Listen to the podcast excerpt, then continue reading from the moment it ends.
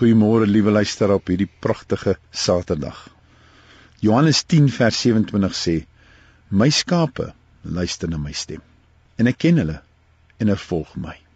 Weet jy op hierdie dag moet elkeen van ons opnuut vir die Vader kom sê: Vader, ek wil luister na u stem.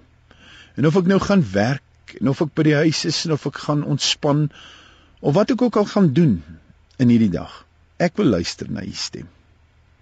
En dan is daar 'n belofte in vers 28 wat vir ons kom sê as ons so luister na sy stem, hy wat vir ons herder wil wees, dan sê hy en ek gee hulle die ewige lewe.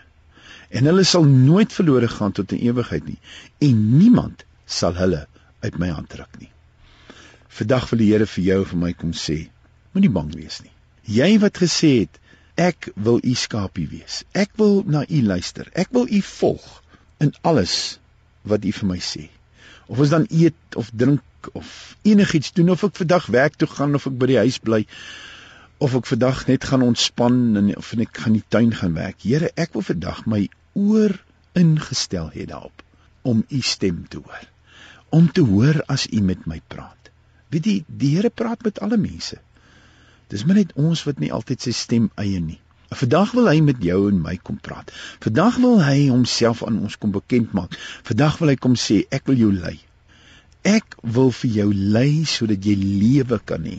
Nie dood nie, lewe. Hy sê ek gee aan hulle ewige lewe. Die Here kom bedink vandag goeie dinge oor u en oor my. Hy kom bedink vandag goeie dinge oor ons.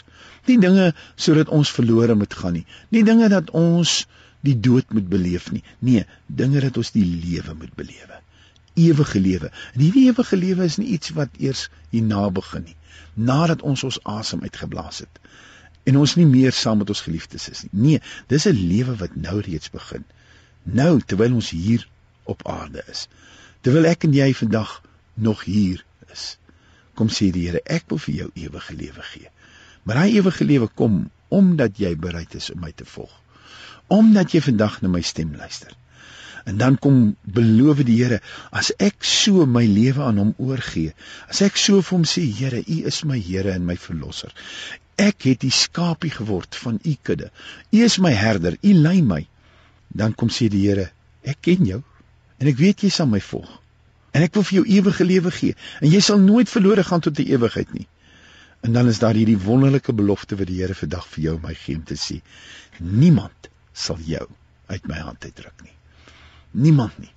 Daar is geen ding wat ons uit die hand van God kan uitruk nie. Vandag kan ek en u met so 'n groot sekerheid weet: God is met ons.